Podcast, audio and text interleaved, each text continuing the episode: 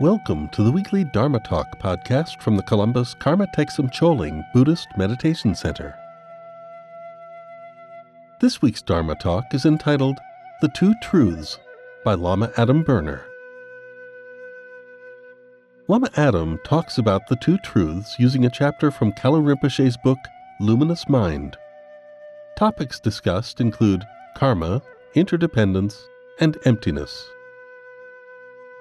Sources include Luminous Mind by Kalu Rinpoche and Karma, What It Is, What It Isn't, and Why It Matters by Traleg Kyabgon. If you like our Dharma Talk series, please consider donating to Columbus Karma Thegsum Choling at columbusktc.org. Enjoy the podcast.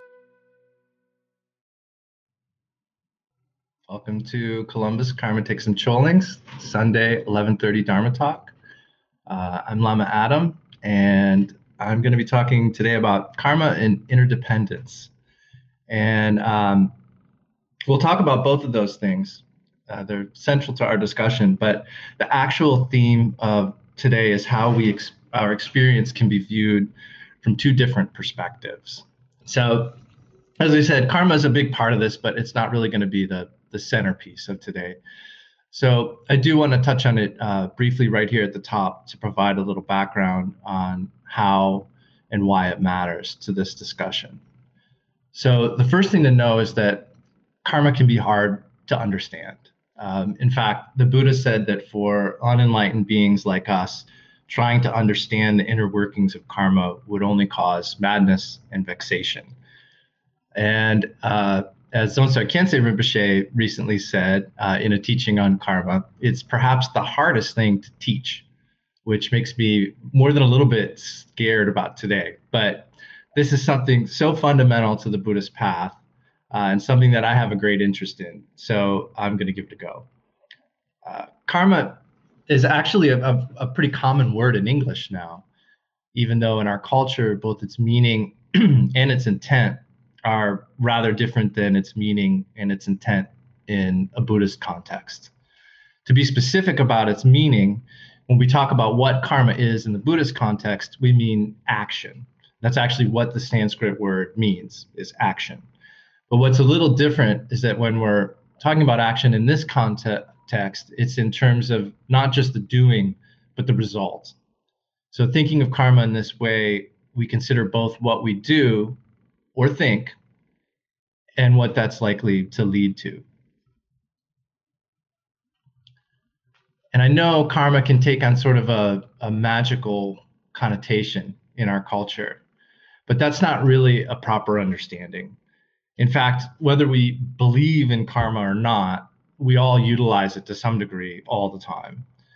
Because just as we take actions knowing that they will lead to results, such as like uh, washing our clothes uh, and expecting them to come out clean, or taking a walk to increase our, our fitness, or also how we recognize that there are likely outcomes based on how we think, such as uh, planning a trip uh, or a work project, uh, or um, knowing the intense effects uh, that can follow from falling in love or losing trust in someone.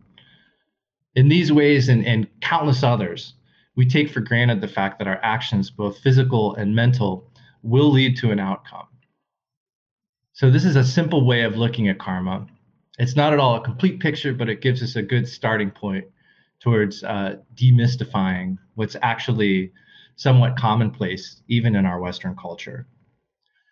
Now, in terms of the intent of uh, working with karmic theory, first, uh, a couple misconceptions. So, for instance, we may see someone doing something that we don't think is right. We may say things things like, um, "I hope karma gets him," or that that uh, terse three-word phrase, "Karma is a."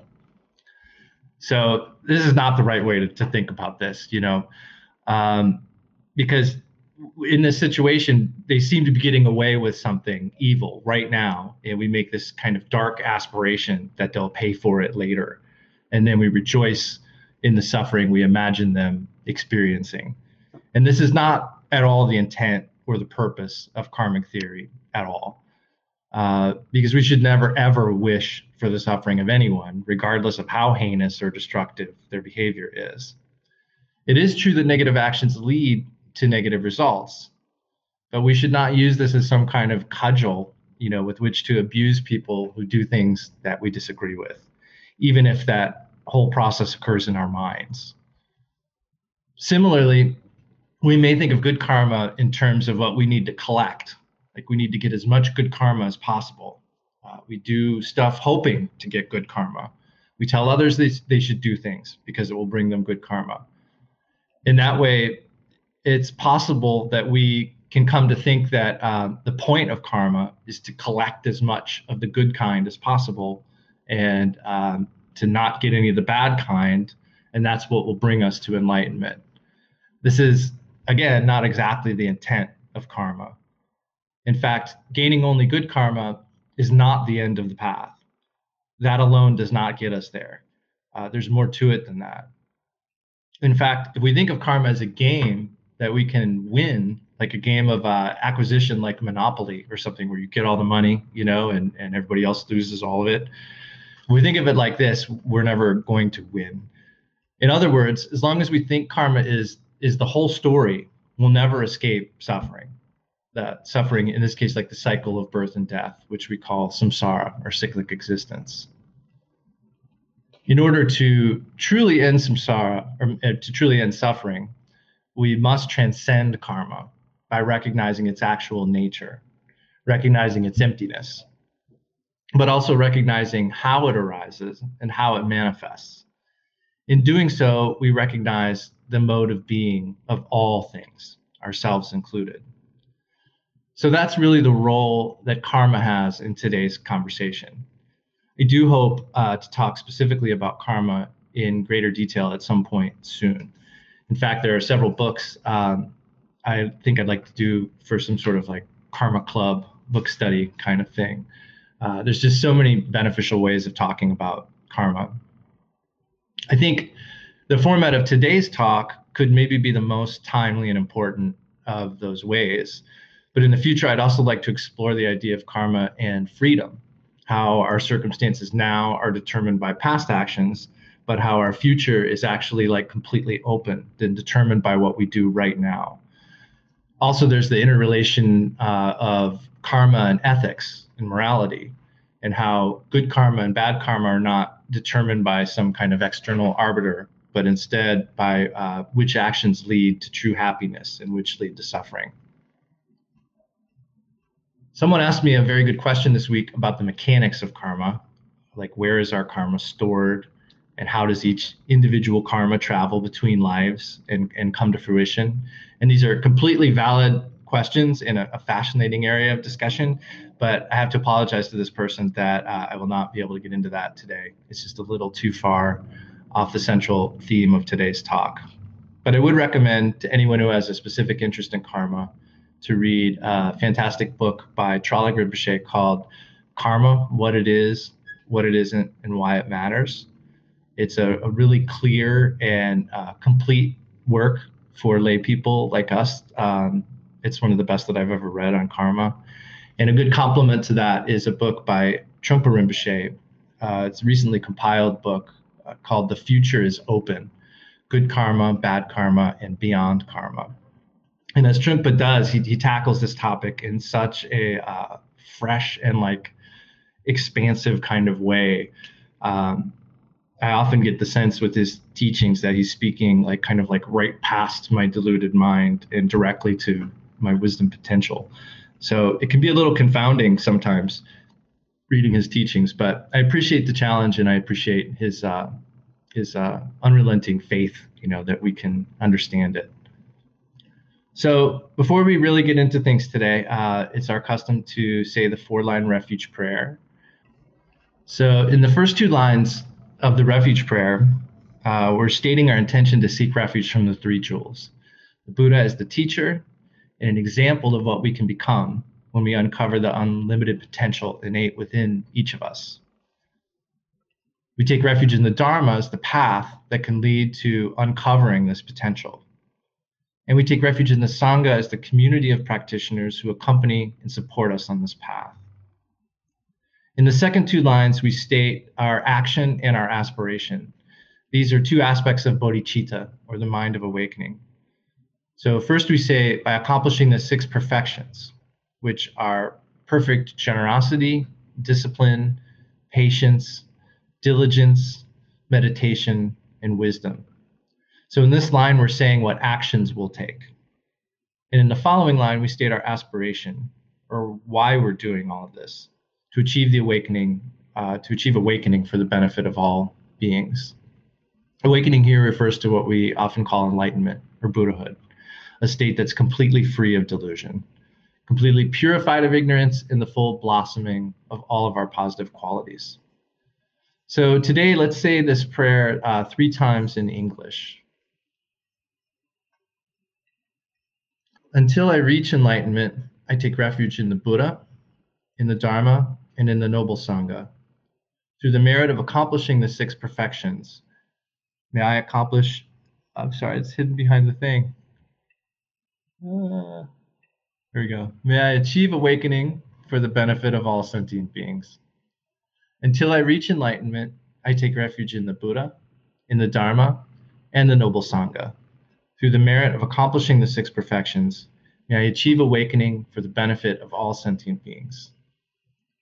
Until I reach enlightenment, I take refuge in the Buddha, in the Dharma, and the Noble Sangha.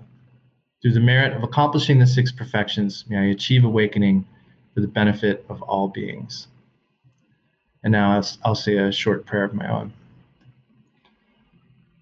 Amen. So,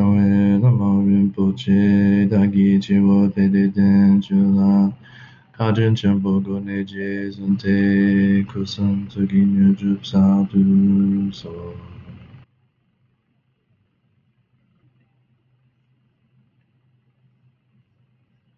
Okay. Um, someone's asking if I can put the two book titles in the comments. I think uh, a little bit later. I'll say them once again just in case. Um, I don't want to get too far off track. Karma, What It Is, What It Isn't, and Why It Matters by Trungpa Gyalgyom. And the future is open. Good Karma, Bad Karma, and Beyond Karma by Chogyam Trungpa. And this will be on YouTube and Facebook later too, if you uh, want to check again. So the source for today's teaching is actually going to be uh, a chapter from Kalu Rinpoche's book, Luminous Mind. And the, the title of this chapter is The Two Truths. So that's really what we're going to be talking about today. Uh, he starts with a quote from Nagarjuna. So I'm going to read this quote and then uh, his introductory paragraphs. So the quote from Nagarjuna begins The Buddha's teaching rests on two truths conventional truth and ultimate truth. Those who do not understand the distinction between them do not understand Buddha's profound truth. Ultimate truth cannot be taught without basis on relative truth. Without realization of the meaning of ultimate truth, enlightenment cannot be attained. And that's a quote from Nagarjuna's Madhyamaka Karika. And then Kalu begins by saying, the mistaken belief that painfully conditions all beings in cyclic existence arises from ignorance. That ignorance is an absence of awareness about the actual emptiness of the mind and its productions. In fact, the mistaken belief is ignorance about the actual mode of existence of all things. All things, all phenomena, all objects of knowledge that is, the external universe and all its beings. Everything we experience in terms of forms, sounds, flavors, odors, tangible objects, and objects of mental awareness. All we are and everything we can know manifests by the power of the mind's propensities, which are essentially empty. The mind is neither existent nor non existent. Likewise, the phenomena it produces are neither completely illusory nor completely real. As we ordinarily experience them, they are relatively real, but from an ultimate perspective, that relative reality is illusory. So, as I said, the title of this chapter is The Two Truths. And Kalu Rinpoche explains that uh, all things can be viewed according to two levels of reality. Uh, they're ultimate and relative. And these are like two points of view. So, relative view is conventionally true, but ultimately illusory. So, conventions are true within certain settings or groups or uh, in, in the midst of a certain activity or something. So, conventionally, our relative reality is true, but ultimately it's illusory. And ultimate truth, or the ultimate view, is definitively true. So, and in in uh, an imperfect analogy, as all analogies are, but uh, to just to get an idea of like a relative view versus an ultimate view, uh, we're we're all used to kind of how our space looks, you know, wherever we are. Um, we know what it looks like from where we're sitting right now. We have a pretty good idea what it looks like maybe behind us. Um, but we have this one perspective we're seeing from right now. But I think we probably all had that sort of strange experience of like maybe laying on a bed and with our head lying off, you know, and we see the room upside down, you know, or maybe we're laying on the floor and we're seeing it from the floor up. And it's kind of a strange experience. It's like a new relative reality from this new perspective, you know. But it's also true, you know. Conventionally, it is. Uh, so generally, we only notice things from our own perspective, you know, from our own place. So Kalu Rinpoche says all samsaric perceptions are experiences of relative truth. Nirvana, which is beyond illusion and suffering, is the level of ultimate truth experiences of beings uh, like us are relatively true, but ultimately they're illusory. For example, he uses the example of like uh, hell beings. So uh, beings in hell realms uh, experience this incredible suffering, and uh, to them it's very very real. Um, you know, from their own perspective, it's real. But ultimately, that hell does not exist. It's a projection, a projection of a conditioned mind whose nature is actually emptiness. So, when we're talking about projection, um, I think an easy example of that is uh, when we find a certain person to be unpleasant. You know, their personality is just not to our liking. It doesn't have to be an extreme example, uh, like someone who goes around like kicking animals or something. It can just be someone who rubs us the wrong way. And when we encounter people like this, we tend to think that that unpleasantness is emanating from that individual and not our own mind. But it is our own mind uh, that projects that unpleasantness. You know, it's a projection. Uh, it's our own minds that is a projection of that unpleasantness. Someone else with a, a different perspective or, or view might find them to be thoroughly delightful. They likewise probably assume that that delightfulness emanates from that person, you know, and not themselves too. But again, it's their own projection of delightfulness. So the other person is neither inherently unpleasant or inherently delightful. It's just the projections of our own conditioned mind whose nature is is actually empty. So Kalu Rinpoche says specifically, suffering comes from not recognizing the emptiness of things, which results in our attributing to them a reality that they don't actually have. This grasping at things as real subjects, uh, sorry, this grasping at things as real subjects us to painful experiences. So now Kalu Rinpoche is about to give us a couple of uh, several examples and I think it would benefit us with these examples uh, rather than me just saying them and moving on. I think it would be good for us to take a moment uh, to contemplate each of these examples.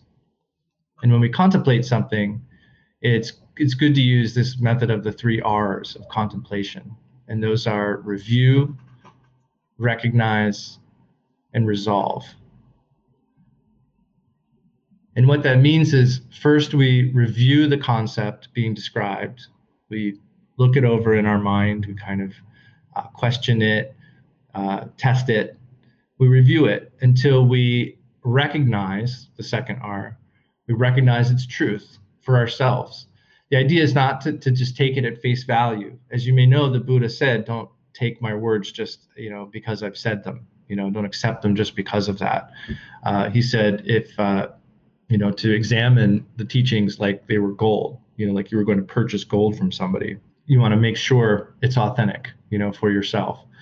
So even if we're inclined to believe what's being said, we still should take time to review it, to examine it and test it so that we can generate a real and stable recognition of truth. Then once we have that recognition, we can move on to a resolution to act according to that truth of what we've just examined. In the case of our contemplations today, we can resolve to always recognize the illusory nature of appearances and to remember their nature is, is actually emptiness. So let me look real quick just to make sure there's nothing in the comments. Nope, good. So example, so the first example Kalu Rinpoche uh, presents is that of a dream, particularly when somebody has a nightmare. A person in a dream, uh, in a nightmare particularly, um, is suffering, you know, is, is something scaring them, uh, they're disturbed, uh, but the dream we know has no reality outside of the dreamer's own conditioned mind. The dreamer's own um, karma uh, conditions what's happening in the dream. And the person suffers because they fail to recognize the nature of their experiences in that dream. They take the creations of their own mind to be a reality, like its own autonomous reality, Kalu Rinpoche says and then frightened by their own projections, they suffer. So let's take just a moment to comp- uh, to contemplate that.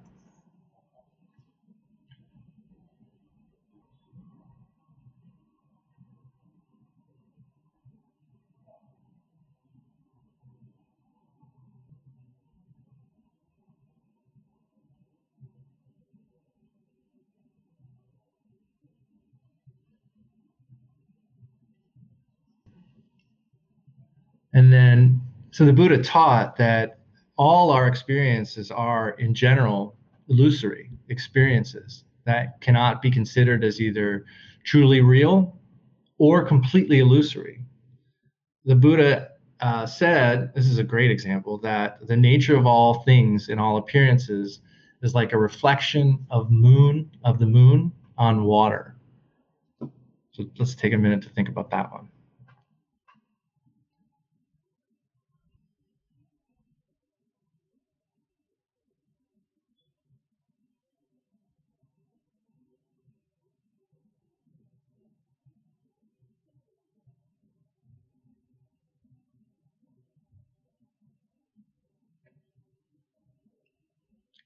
So the moon on water is neither truly real or completely illusory.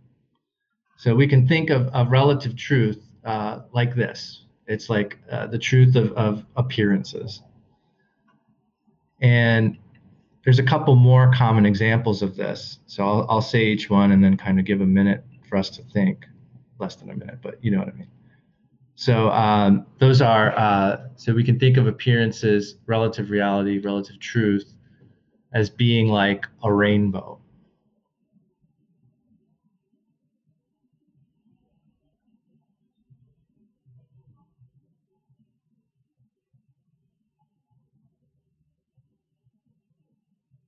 Relative truth is like a shadow.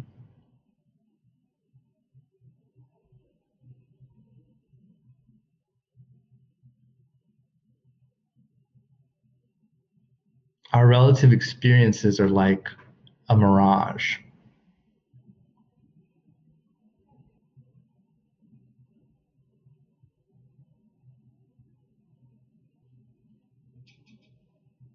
Our relative experience is like a mirror image.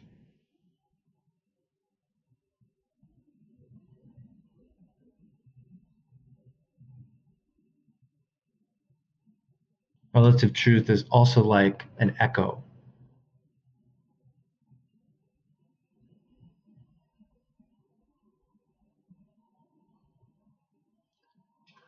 So Kalu Rinpoche says outside of simple appearance resulting from the functionality of interrelated factors, no thing has existence in, of, or by itself.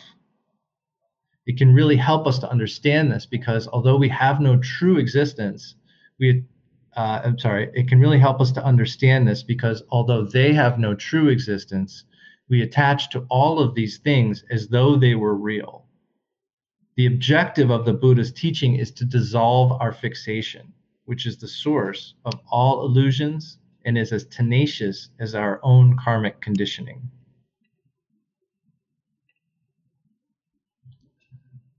So, the next section of this teaching he, he titled Karma, Interdependence, and Emptiness. And I actually kind of took that for the title of this talk today. I did drop the emptiness, if you notice, because emptiness can be a little scary sometimes, but it doesn't need to be. And uh, hopefully today will help uh, kind of put, in, put it in a new light for you. So, first, in terms of karma, um, karma doesn't have any notion of um, destiny or predeterminism. Um, it's really just we reap what we sow and we experience the results of our actions. And this is important to remember because there was a time before the Buddha when karma did mean a kind of predetermination, where if you were born poor, it was because you were meant to be poor forever, you know, for that life. It was on this basis, at least in part, I think, that the caste system was justified and maintained. But what the Buddha actually introduced to the notion of karma was talking uh, not just about karmic causes, but also about karmic conditions. Traleg Rinpoche says um, Buddha does not teach that there are linear causal relationships where a single cause can bring about a single effect. Buddha teaches that there are many causes and many conditions and always refers to causes and conditions in the plural, never just as cause and effect back to Kalu Rinpoche, he says the notion of karma is closely connected with that of dependent arising, or tendrel in Tibetan. The chain of karma is also the interaction of tendrel, or interdependent factors, whose causes and results mutually give rise to one another. So, tendrel in Tibetan means um, interaction, interconnection, interrelation, interdependence, or interdependent factors. And Kalu Rinpoche says all of our experiences are tendrel.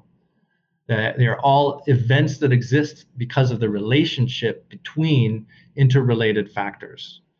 In other words, they don't have any independent existence of their own. This is essential to understanding Dharma, and in particular, how the mind uh, transmigrates in samsara or cyclic existence. So for an example of tendrel, um, he uses the example of a bell, but I have a little gong here.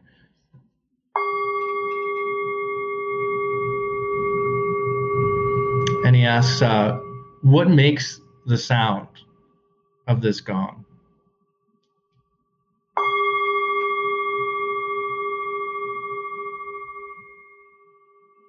Is it the body of the of the bowl?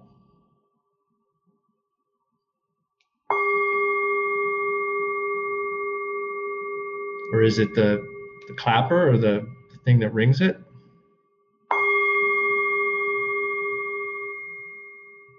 should say the thing with which you strike it. Um, so is it the body? Is it the stick? Is it my hand that's moving the stick?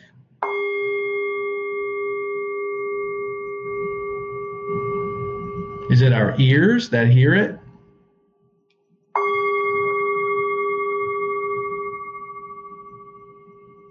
And the idea is that none of these things alone produces the sound. It's the interaction of all of those things. All of them are necessary for the sound of the bell to be perceived, and they uh, necess- they are necessary uh, not in like one after the other, not in succession, but they have to be there simultaneously. And Kalu Rinpoche says the sound is an event whose existence depends on the interaction of these elements and that is tendrel when we talk about tendrel. Similarly, he says all conditioned lives, all samsaric phenomena result from a multiplicity of interactions which belong to the 12 links of dependent origination. And these 12 factors give rise to each other mutually. Now, that's a whole other topic, the 12 links, uh, uh, that we're not going to have time to get into today, nor would I be at all prepared to teach. But um, you may have seen tankas of the Wheel of Life that depicts uh, the 12 links as uh, around a, a, a, wheel, a circle. And even though on that tanka the 12 links are arranged and explained one by one in a clockwise direction, all 12 of those factors actually happen simultaneously. It's like the bell. And uh, it's not that uh, each factor causes the one that occurs next in time, you know, as we may explain it in time. Uh, but instead, they, it's it's like with the bell that all those uh, are simultaneous and coexistent. So all 12 factors have to be present at the same moment to produce uh, a conditioned existence. So the truth of appearances, uh, Rinpoche says, uh, is uh, created by the bondage of dependent arisings in conventional or dualistic truth, also known as relative truth. So this is how we usually live, um, ruled by karma, taking the relative truth to be completely real. The empty nature of what seems to exist at the relative level uh, is what we call ultimate truth. So the nature of the relative appearances is ultimate truth. And truly understanding, uh, this is Kalu Rinpoche's words, truly understanding dependent arising allows us to go beyond the conditioning of the relative or conventional level and to attain the peace and freedom of unconditionality. When you completely understand dependent arising, you also understand emptiness, and that is freedom. That's a powerful statement. One more time.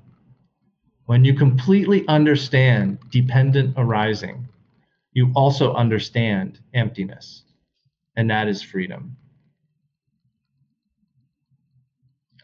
And the idea here is that um, you know this is another way to say that that, that uh, wisdom isn't separate from illusions. Kalu Rinpoche says that uh, this is why it is said that samsara and nirvana are not different, and that a form of wisdom is latent in ignorance. Latent meaning like uh, it's there, but it's not yet manifest. It's it's uh, concealed he goes on to say logic and reasoning ultimately lead to such statements which appear to be contradictory and illogical. Logic and reasoning can go on ad infinitum. They are part of the samsaric process and ultimately lead to contradictions. Even so, since they are tools that can bring about the realization of the truth, they're useful and should not be rejected, even if they are eventually released at the time of realizing emptiness. But he cautions here uh, to beware of nihilism. Uh, the right view about emptiness is not nihilistic. So there are, uh, you know, nihilism can be associated with a uh, conceptualization of emptiness, you know, trying to conceive of emptiness. We start to think that nothing matters. The opposite of that would be eternalism or what we call materialism which is like believing that this relative truth is completely real and that's the whole story. So all this stuff that we experience really really matters and that's the whole shebang uh, and this was demonstrated in the life of the buddha i think you know like in when we talk about him living in the palace you know and all the sensual pleasures um, of that royal life you know and he realized that there that wasn't going to be um, a path that would lead to the end of suffering, he left that life and um, and kind of went the other way and went to this uh, um, life of uh, asceticism. And then that didn't work either. So he found those two extremes, and then uh, his his great insight was the middle way, the middle way teachings. So uh, Kalu Rinpoche says that uh, we cannot think that there is no real state of Buddhahood, that karma is empty so there's no real reason to bother. This is actually worse than taking relative things to be truly existent. Nihilistic conceptions are a more serious mistake than the realist conceptions that take phenomena to exist as they appear. So the correct understanding of emptiness actually lies between the two extremes of eternalism and nihilism. And this is what we mean by the middle way. The middle way doesn't reject our appearances, but it doesn't endorse them as really real either like we usually think they are. It uh, recognizes their actual uh, mode of arising. And the middle way view eliminates wrong ideas and ultimately allows us to go beyond conceptualized notions about reality. But uh, but beware, or Rinpoche says, to conceive of emptiness closes the door to liberation. And he provides a couple of quotes too. He says, uh, uh, Saraha said, to consider the world as real is a brutish attitude. To consider it as empty is even more savage. And Nagarjuna said, those who conceive of emptiness are incurable. So, attachment, you know, uh, we know from the Four Noble Truths, the first teaching of the Buddha, attachment um, is the cause of our suffering. So the Buddha taught that that uh, our experience in cyclic existence is one of suffering. Um, we could say that suffering is a part of life, but we can also say that you know it, it, there's some bit of suffering in everything we uh, experience in this. You know, it, when we're when we have a conception of self and other. As long as that's happening, there's some kind of suffering present. That's the character of of samsara. So um, when we suffer, a lot of times we say, uh, "Oh, so the Four Noble Truths: suffering is a part of life. Uh, suffering has a cause. That cause is attachment. Knowing that um, that suffering has a cause. If we remove the cause, we can achieve the third noble truth, which is the cessation of suffering. And the fourth noble truth is that there's a path to achieve that cessation of suffering. So, knowing that attachment is the cause of suffering, um, a lot of times we say it's attachment to a conception of the self. Uh, but another way to, to look at that um, is that we frequently can be too attached to either a relative view or an ultimate view. Um, we can be too attached to the idea that uh, everything we see and hear um, and think is is true and, and completely existent on its own, or we can be too attached to the fact that everything is empty. Um, and there was a conversation that started in a recent uh, Torma workshop that I did, uh, where we got into a really good discussion about this. And it's something that um, has come up for me uh, a couple times in, in some kind of dramatic ways uh, in terms of uh, and I'm sure a lot of people listening right now have had this experience too, in terms of uh, having too many bugs or mice or termites or um, beings in you know a space uh, that we would classify as an infestation. You know things that you know uh, according to local codes or laws are are probably you know it's not legal to have that sort of a thing in a going on in a, in a dwelling, you know, or in a, a place of business. It's against housing codes. And we've had situations like that. Um,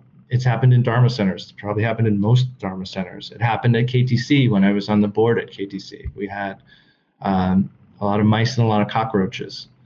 And I know it's happened at uh, in some form or another at KTD. I know it's happened at Tai Situ Rinpoche's centers.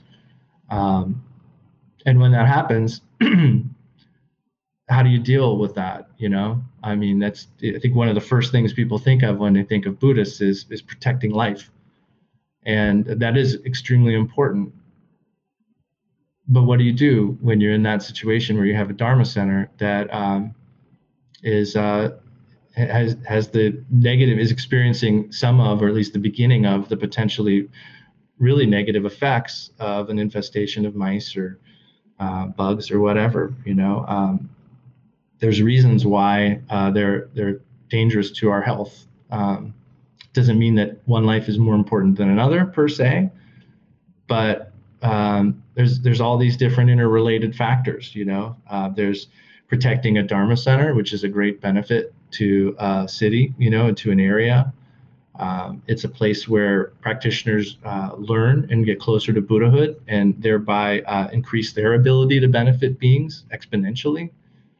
Uh, there's also um, responsibility to uh, perhaps like uh, If it's a rental building, you know, maybe you have a responsibility to take care of the space.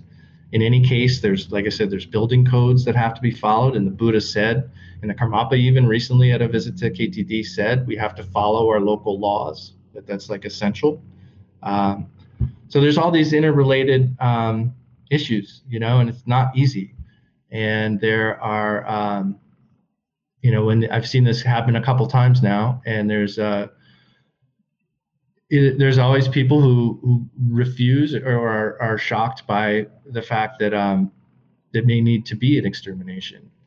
And in fact, in these cases um, at, at uh, KTC, um, and I know at KTD as well, there were situations where we, we had to exterminate, you know, and that was um, what um, Rinpoche actually said we have to do. You know, it's not easy, nobody's happy about it. And in those circumstances, practically speaking, if you find yourself in that circumstance, his advice to us at KTC was to, um, you know, say a lot of prayers, do pujas dedicated to the the animals, um, and to uh, walk around and throw blessed rice, saying mantras, and and and you know, imploring them to leave, you know, before uh, before we did the exterminating.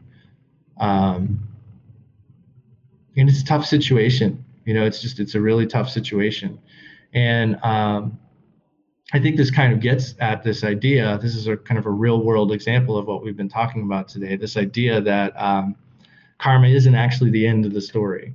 You know we can't uh, we, we just our situation is not such that we can win with with karma. You know we can't win the game just by only collecting good karma. We don't have a situation where uh, you could even say it's not our karma to only collect good karma. You know like we can't we're in a situation where we get these mixed, mixed results a lot of time. We get these situations where there's going to be a little bit of good and a little bit of bad.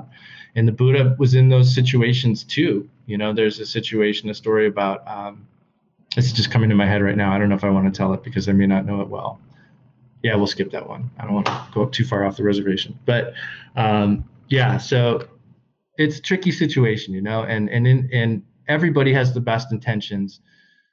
And you know but sometimes we have to make these hard choices and sometimes we have to um, be faced with these decisions where there's some you know we have the best of intentions and we're, we're, working towards good karma but there's going to be some bad karma that comes along with it.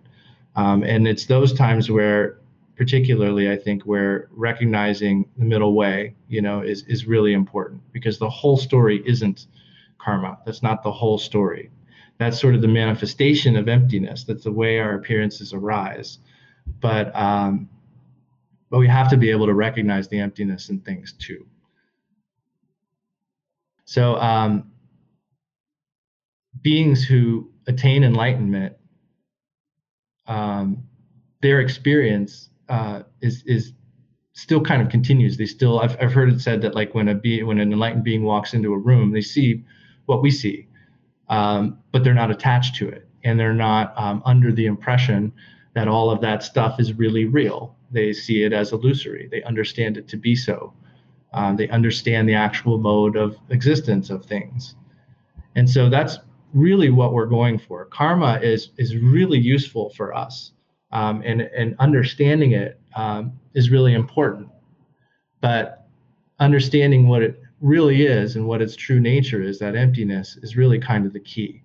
So what we talked about today is um, is a good uh, analytical sort of conceptual view of this stuff. Uh, but emptiness is not something that we can uh, conceptualize, as we already said. You know, conceiving of emptiness, um, uh, those who conceive of emptiness are incurable, Nagarjuna said. Um, but we can experience it, and that's really the idea. That's when we when we're working with meditation, uh, not all forms of meditation, but but most meditation. Um, has uh, in it the potential for us to have an experience of emptiness. We can we can experience it. We can't really talk about it accurately. Um, we can't conceive of it, but we can experience it. So the things we talked about today are great, and um, I hope they're helpful to you in um, thinking about the world and how things work and your experiences. Um, but what that ought to lead to is getting in the cushion and um, doing the practices that you're whoever's guiding your practice whoever teacher you're working with whatever they've given you that's how we really start to experience emptiness and having those experiences of emptiness um, that's really great fuel for the path and that that helps us to recognize emptiness in all appearances it as we see it, it if we're not trying it's not particularly easy we usually don't stumble on a view of emptiness um, it's probably happened somewhere. I don't know, but um, but it's unlikely, right? I mean, there's lots of us who want to have that experience, and it's it's tough to get, you know. So we have to do our practice. That's the way to do it. And um, to say that another way, all this talk um, is not what's going to get us there. You know, it it can provide a ground, you know, upon which to put our practice, you know, and to begin our practice. But um, like I said, Rinpoche uh, said in our retreat, Khenpo Karthar Rinpoche, in, in my three-year retreat, said um, no one has ever studied their way to enlightenment. So uh, that's something to be aware of. That what we're talking about today, um, and and what the the uh, sort of request is, you know, what I think Kalu Rinpoche is asking us to do to be able to um, recognize the true mode of existence of things. Um, getting that conceptually is a beginning, but achieving it will happen through our practice, through our uh, diligent practice. So um, I think that's all I have to say today. So uh, go get on the cushion, I guess. Any questions? Uh, let's see. Thank you, Carmen Somo. Anybody else have any questions? I'm kind of scared because this is a tough topic. I hope I did all right. But I'll try if there are questions. Well, if not, um, where are my notes? If not, um, I will say that uh, Columbus KTC is uh, has a building uh, we don't actually have it yet, uh, but we've, we've been in it and we did uh, some tours a couple weeks ago, which was really cool uh, to see it from the inside. And um, the building is uh, is getting close, and you can still donate to support uh, the construction of Columbus KTC at columbusktc.org/donate. Uh, we're really close to the finish line. I think a lot of the funds now, uh, most of them, or if not all of them, are going to, to shrine costs. And I'll also mention that I have a website, lamaadam.com, and I try to put the talks up there and going to try to be more active with, with making posts and news news announcements and things like that. So, um, all right. Well, um, I want to thank you all for being here. Um, I'm just really honored to be able to to talk to you today um, as kind of really just a beginner. Uh, my teachers uh, are incredible, and I try my best to uh, share what they shared with me. Um, Khenpo Karthar Rinpoche and Lama Kathy and Lama Tom and His Holiness Karmapa. Um, so I praise them and I make endless offerings to them for the benefit of beings. If I made any mistakes today uh, in my talk, or if I confused you at all, I, I, I confess this. I apologize. Uh, it's only my own mistakes. Um, also rejoice in all the good works of our teachers, and I pray that they remain for a long time and continue to turn the wheel of Dharma and uh, dedicate all this merit to the benefit of beings. And I'll say a short dedication prayer. By the merit accomplished here today, May all beings obtain the omniscience of Buddhahood and defeat our common enemy wrongdoing. From the stormy waves of birth, old age, sickness, and death, from the ocean of samsara, may we free all beings. May we free all beings. May we free all beings. Thank you. See you all soon. Thank you for joining us for this week's Dharma Talk. We hope you enjoyed the podcast. If you did, please subscribe, rate, and review it on iTunes. To learn more about the Columbus Karma Thegsum Choling or to donate to support our Dharma Talk series, please visit our website at columbusktc.org. The opening and closing music for the podcast is Tibetan Flute Song by Tamding Arts at tamdingarts.com. Please join us again next week for another Dharma Talk.